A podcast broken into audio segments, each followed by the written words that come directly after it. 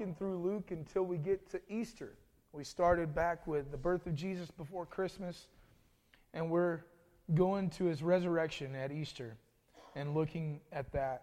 Um, as, as I was looking through the book of Luke, it was difficult to choose what passages to preach and what not to preach. But if I had preached every passage in Luke, we would be in it for about three years and y'all would shoot me.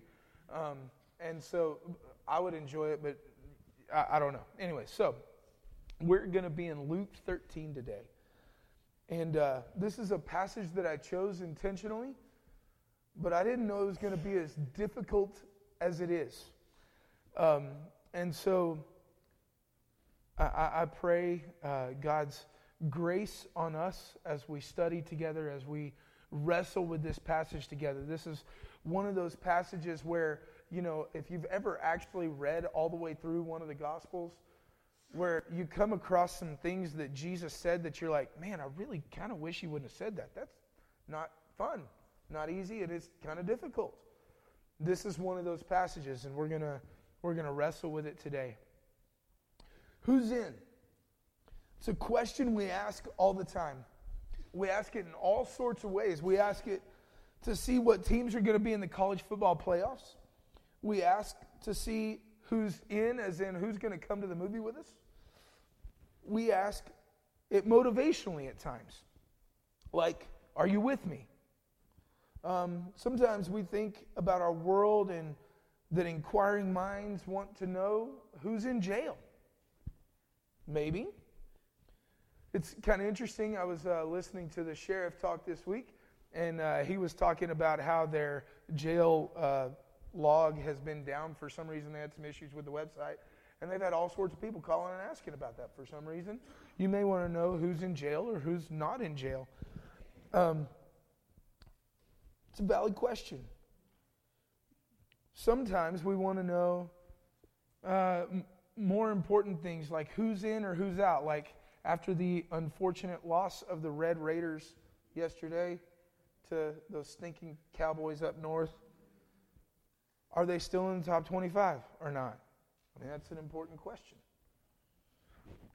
Or sometimes we like to ask questions like this ever so famous children's book Who's in the Loo? From Britain. I mean, you just never know. You might be trying to find out whether the loo, the bathroom, is occupied or not. Or if one of your toddlers just locked the door and shut it and there's no one in there, or you would, might want to know if there's an elephant in there or not, and you're going to have to clean up that mess. Or the one time where I was on the phone for one of the first times Ronnie and I ever talked. And I was at our house in Fresno before we moved here, and I was at home doing grad school and uh, watching the boys. I was a stay at home dad, so I feel for all of you stay at home moms. You are wonderful people, or stay at home dads if there's any of you out there. Um, and that is a harder job than I ever imagined it would be. But I'm on the phone with Ronnie talking to him about coming to work here at Cactus, coming to work with y'all, and the boys were really quiet. Which, as you know, they were like three and one at the time. They were little bitty. And uh, I walk into my, my bathroom, and we had this glass shower there. Um, and the boys were inside it with the door closed. They had all their clothes on, but they had found my shaving cream, had it all over them, all over the floor. They couldn't even stand up. They had it all over the walls of the shower, and I was like, oh, uh, y'all are lucky I'm on the phone talking to somebody, talking to a church right now, because otherwise I might not be saying very nice things. You just never know. It could have been worse. It could have been like the time when Xander found his diaper and spread it all over his room, and Sarah was at home for that one. That one was fun. But who's in? Who's out? Where are we? What are we doing? Who's in there? These are important questions. Today, as Jesus, in, in, our passage, as Jesus is interacting with the disciples and the, and the crowd of people that are following him, as he's um, doing all these things, he is healing all sorts of people. They're questioning um, whether or not people can be healed. Um, and and uh, they don't like that he's healing on the Sabbath, as though healing is a bad thing. These religious people have made their religion about comparing themselves to others, rule following, and exclusion, and are asking questions like who's in and who's out. And is this Jesus dude the one who's in and the one that we should follow? Take a look at Luke 13, verses 18 through 21. Then Jesus asked, What is the kingdom of God like? To what shall I compare it? He said, It's like a mustard seed which a man took and planted in his garden, and it grew and became a tree, and the birds perched in its limbs. And he asked again, So what should I compare the kingdom of God to? It's like yeast that a woman took and mixed about 60 pounds of flour until it worked all through the dough. Now, I, I don't know if you've ever messed with 60 pounds of flour. That's a lot of flour. That's a, like, she'd be feeding the whole town, which is maybe not a bad thing. But when you look at that, a small little bit of yeast will go a long, long way. In fact, it would be the starter that they would use, and they would use that same yeast starter throughout the year that would keep their bread going until what we know as Lent, um, which came from the Jewish feasts and festivals, where they would uh, do what we call spring cleaning. And they would go through their house and they played a game with the kids to teach them about God being a part of their lives and the redemption that God provided and they would get all the yeast out of their house and they would like hide little bits and pieces of it for the kids to find and they would clean it out of their house. It was literally spring cleaning.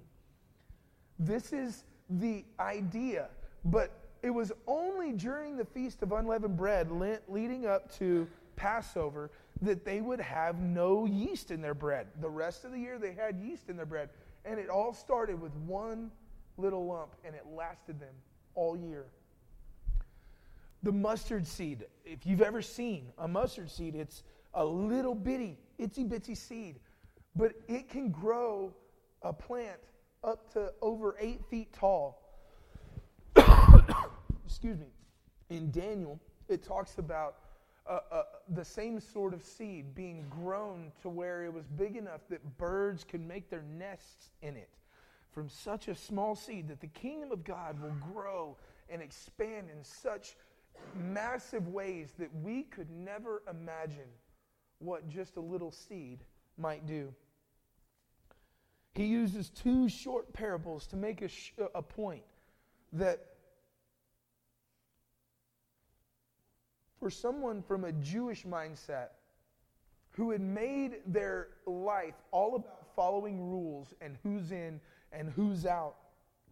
That this little seed could cause such amazing growth for the kingdom of God.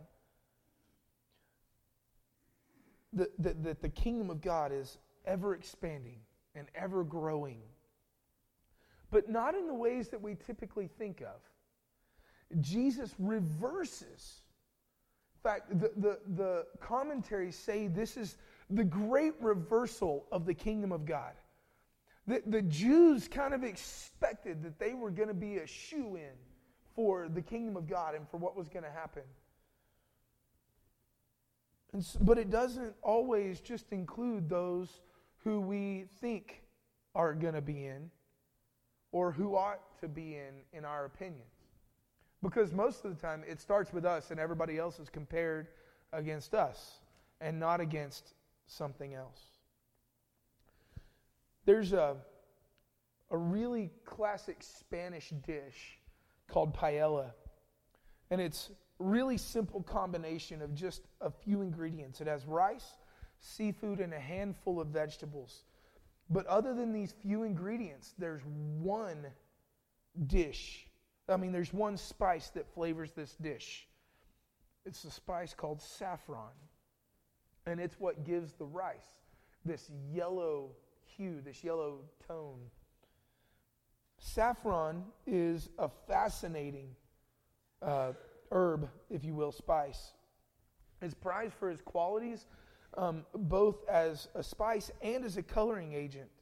It's been traded for thousand years, but it can't be made. It's harvested from flowers. When a certain type of crocus flowers and bloom, delicate inner structures of the flower, the stigmas and the styles are carefully plucked by hand. And these deep maroon thread like parts are then dried. But because of the difficulty related to cultivating and harvesting saffron, it is the most expensive of all the spices. It's more expensive, in fact, pound for pound, than gold. But luckily, just a little bit goes a long way.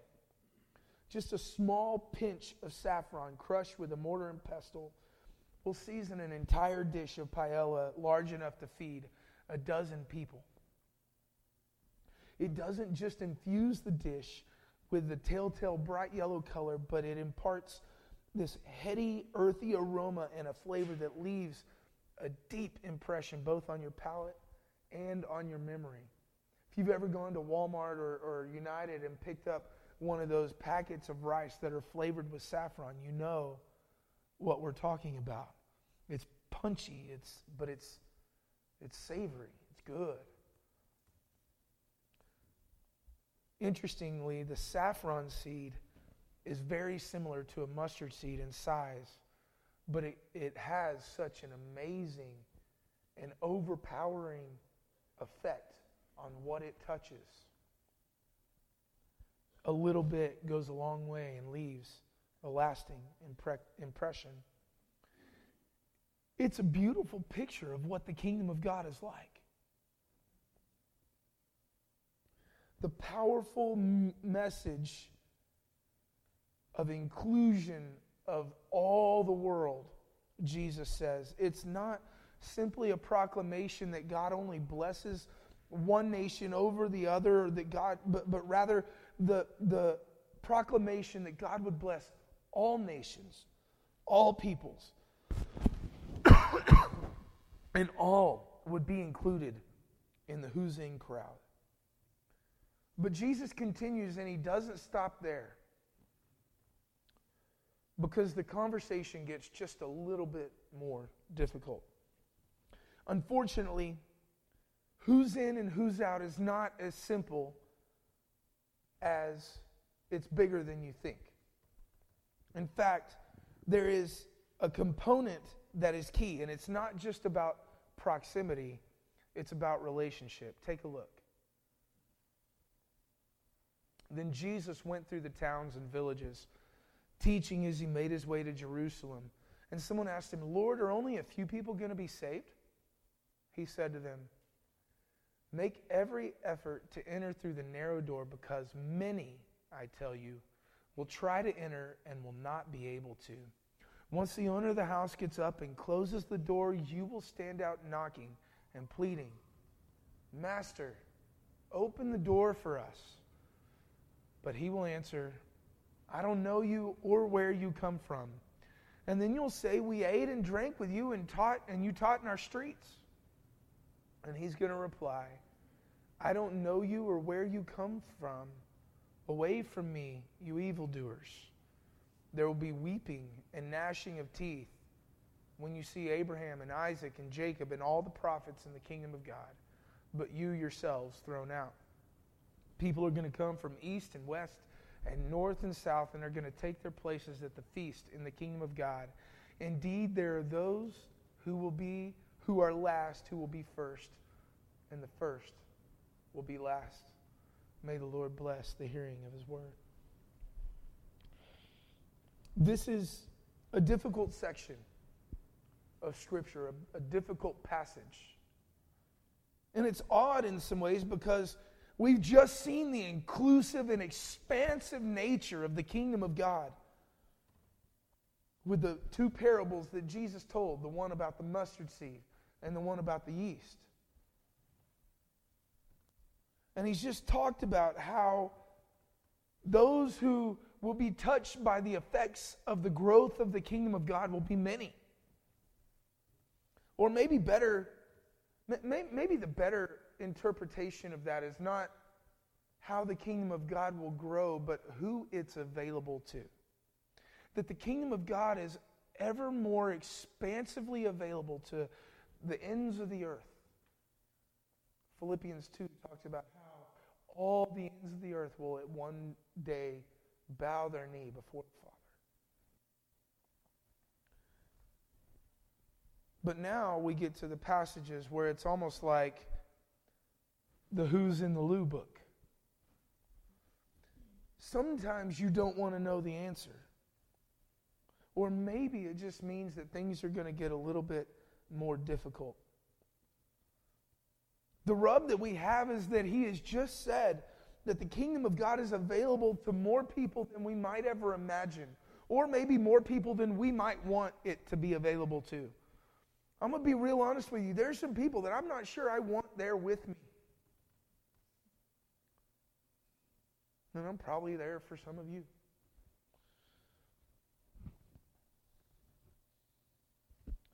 But he says that there are some things that we need to consider about it, what being in the kingdom of God takes. Is it available? Absolutely. But to choose to be in the kingdom of God takes a couple of things. This who's in sort of language is difficult for us today because we live in a, in a world where tolerance is king.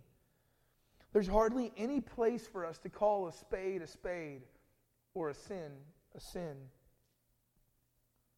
It's like we've missed how all this is supposed to work too. And I'm not suggesting that we stand on a street corner and announce everybody's sin or call out the sins of everybody on the face of the earth. That's not what I'm saying. So if that's what you heard, that's not what I said. Don't think that. But we live in a world that says, you can't judge me. Isn't that what your Bible says? To, to which I would say, you haven't read that correctly. And then they proceed to use that as license to do whatever makes them feel good in the moment. The problem is, in this passage, according to Jesus, judgment is looming. As I said, this is one of those passages that I wish Jesus had never said.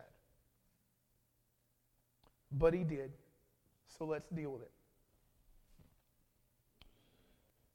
Timothy Keller, in his book, The Reason for God, said that in one of his after service discussions with a woman, uh, she came to him and told him that the very idea of a God who judges was offensive. And he said, Why aren't you offended by the idea of a forgiving God? She looked puzzled, and he continued. He said, I respectfully urge you to consider your cultural location when you find the Christian teaching about hell offensive. I went on to point out, he says, that secular Westerners get upset by the Christian doctrines of hell, but they find biblical teaching about turning the other cheek and forgiving enemies appealing particularly when it comes to others doing it for them. I then asked her to consider how someone from a very different culture sees Christianity. In traditional, particularly Eastern societies, the teaching about turning the other cheek makes absolutely no sense. It offends their deepest instincts about what is right. For them, the doctrine of a God of judgment is no problem at all that society is repulsed by aspects of Christianity that Western people enjoy and are attracted by the aspects that secular Westerners can't possibly understand. Why, I concluded, should Western cultural sensibilities be the final court in which to judge whether Christianity is valid? I asked the woman gently whether she thought her culture superior to non Western ones. She immediately answered no. Well, then, I asked, Keller goes on to say, why should your culture's objections to Christianity trump theirs?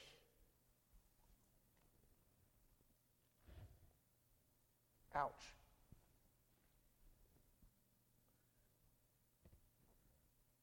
We struggle with passages like this because even if we don't agree with our culture, in some sense, our American way of life has gotten us so accustomed to being able to do whatever we want, whenever we want, because it, we think that we have the right to, that we don't like being told there are limits. That there are parameters inside of which we are meant to live and that are there for our benefit and for our safety and character and livelihood.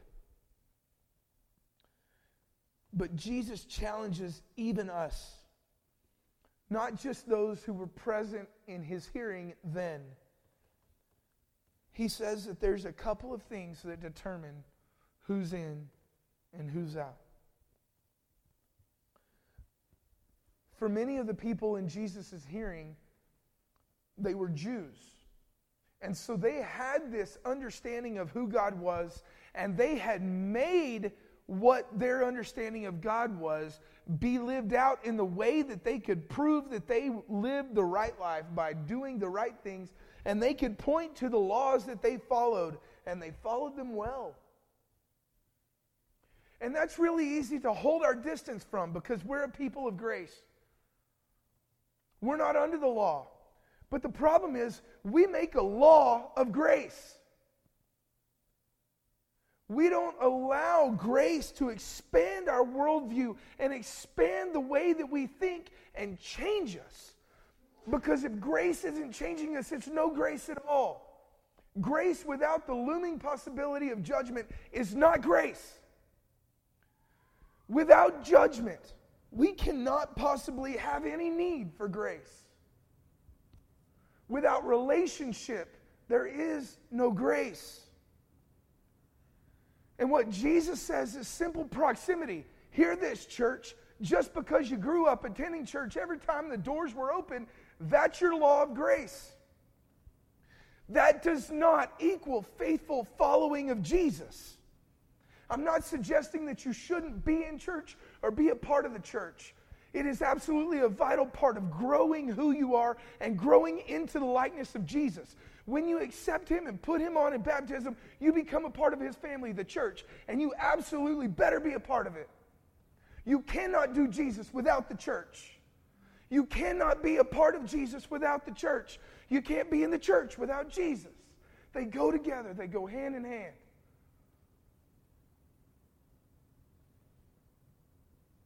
But to suggest that one equals the other is the exact same form of religion that the Jews had told everybody that they had to live up to. And it's just not the case. Because what you end up doing is simply being in proximity to Jesus, not actually knowing Him yourself. Being in proximity just means that you're standing outside the door when the door closes because God has sent Jesus back the trumpets have sounded. God has come back to earth and said, This kingdom is full, final, and complete. But you were only in proximity. You didn't actually know him, and you didn't actually follow him. There's a difference.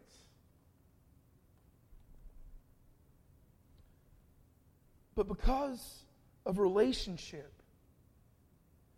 because we are in relationship with Jesus, there are some things that come along with that that help us maintain that relationship.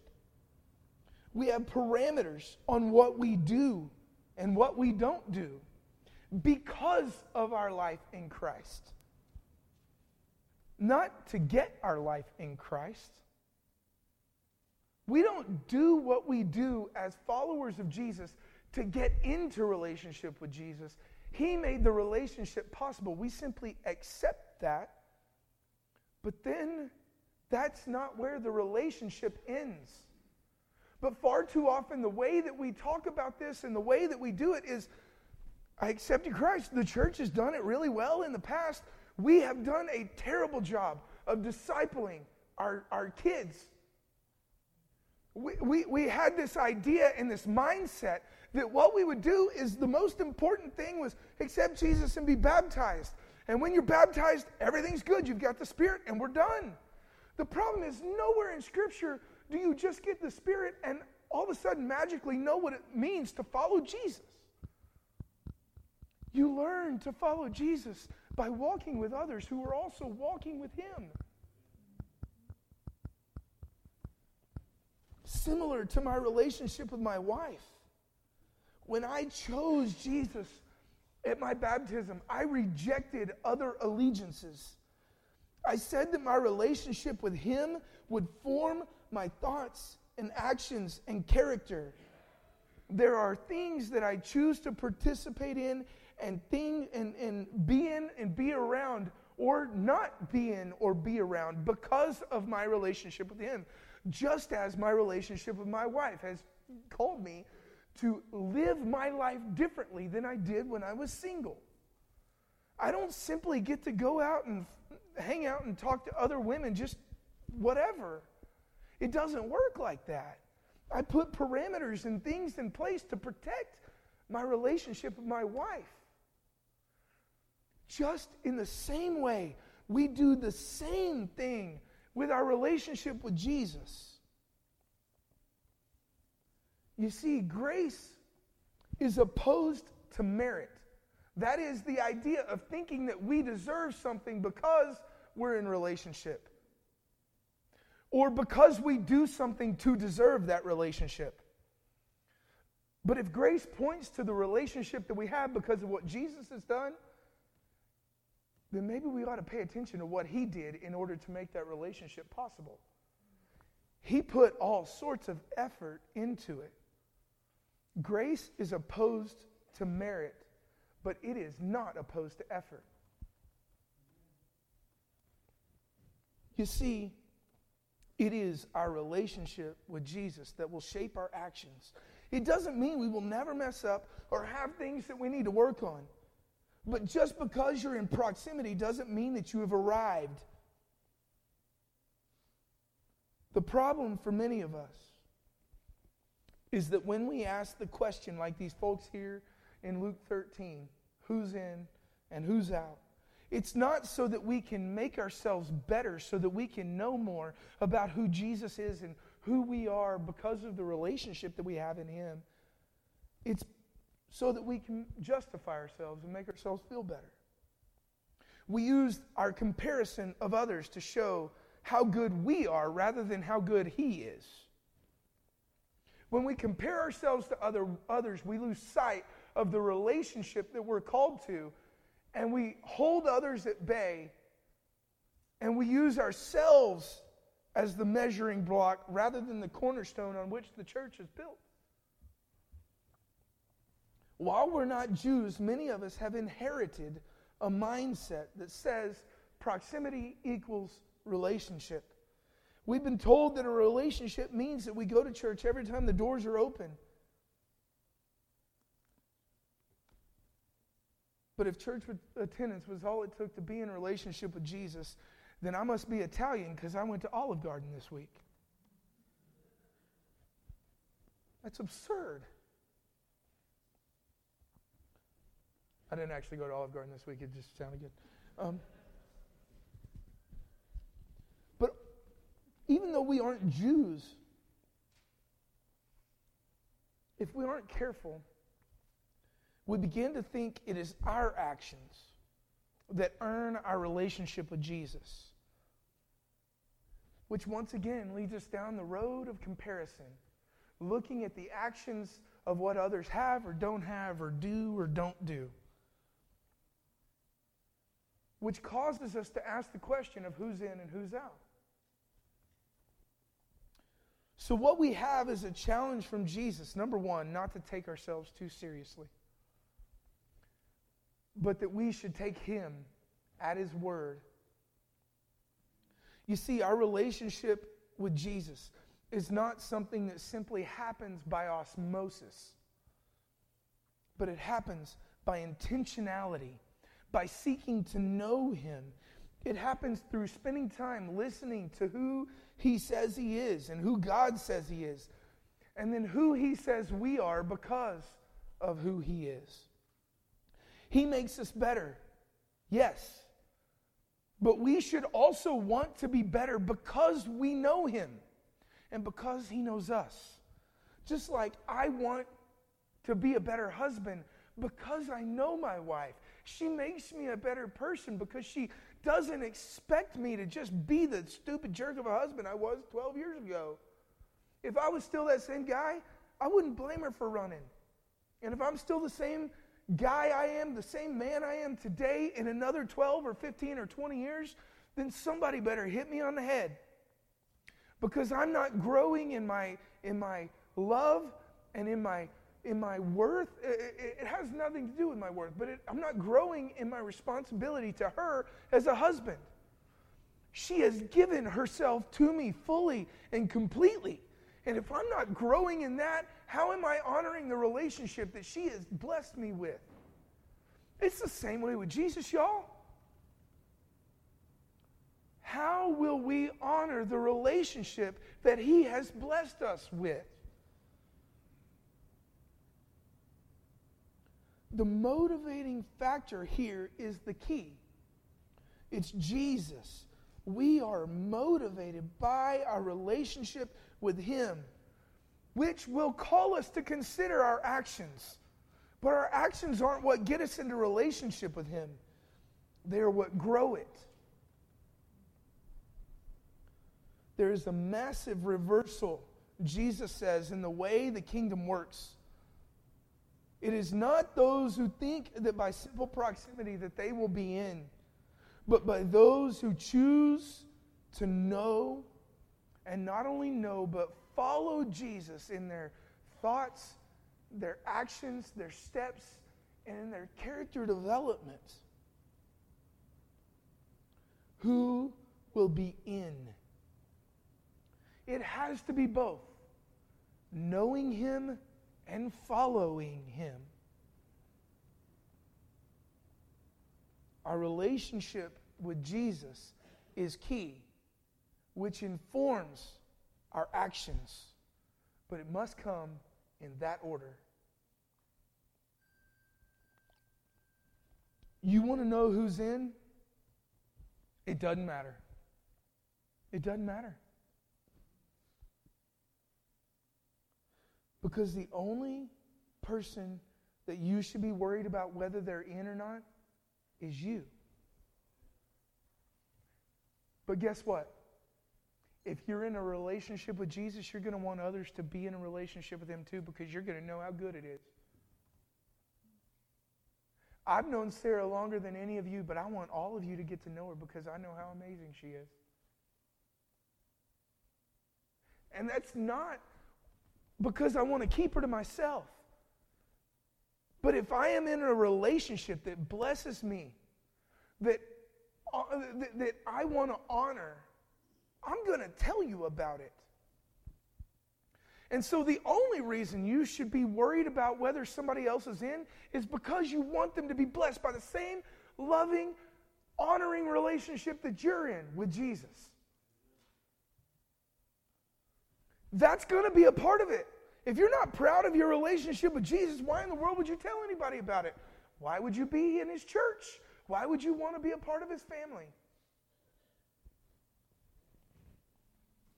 If you are considering the thought of who's in, unless it's, I want you to know my Jesus because he is that good, you're in the comparison game. Unless you're asking it in the motivational sort of way. Who's in? I'm going to follow Jesus. Who's in? Are you with me? Who's in can also be an invitation.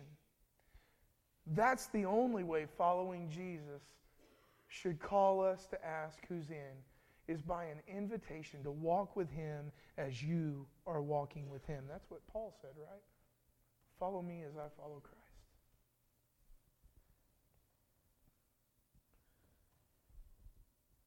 That's the question that Jesus leaves in those who were following his hymns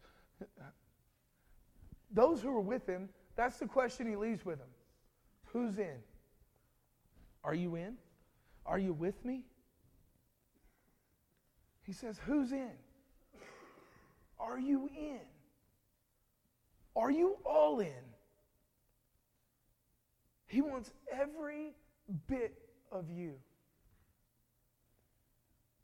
If you're not, why not? What's stopping you? Maybe it's some questions, and there's some valid questions about what the love of God looks like and how that works in your life. This passage is really stinking difficult, and it can be hard to accept. But grace wouldn't make a hill of beans if it didn't mean that we had to accept it and we had to choose it. Maybe for some of you today, it's time to make a commitment to following Jesus. To get away from just being in proximity to Him, accept His commitment to you that He lived, lived in, giving His life on the cross to free you from the bondage of sin and death. That His actions showing His desire for His relationship with you, that He didn't stop at simply saying He loved you, He lived it. Choose today whether you are going to be in. Are you in? Maybe you want to show that through your commitment to Him in baptism. But your commitment to Him in baptism isn't just to Him, it's also to His church. It's also to His people. And it's also to inviting other people to ask them, Are you in? Are you in? He's worth it. It's totally worth it. It doesn't mean it's going to make everything better. In fact, it's going to make some things really, really difficult. But it's so worth it because I'm never, ever alone. And it's not even saying that you're always going to follow him perfectly. But it's saying that you are going to commit to walking with him, to being in relationship, to seeking him in everything that you do. And allow that relationship to form and shape your life for the rest of your life. Till death do us part, except for that part has no grounds here, does it? Because it's beyond death. If you want to make a commitment to Jesus, today's, today's the time. Right now. Or maybe you want to ask some more questions about that. Call me. My number's in the bulletin. Grab one. It's not in the bulletin. it's all over the place. Find me. I'll give you a card. He's worth it. Are you in? Who's in? Who's with me? If you want to respond to Jesus, if you want to commit to Him, if you haven't done that yet, man, why are you waiting? He's worth it. I don't offer an invitation very often, but it's open. It's always open. He always is ready and willing and waiting to accept you. He already has. He already died for you 2,000 years ago. Are you in? And if you're already in, make a commitment today to walk with Him, to be intentional, to seek Him daily in everything that you do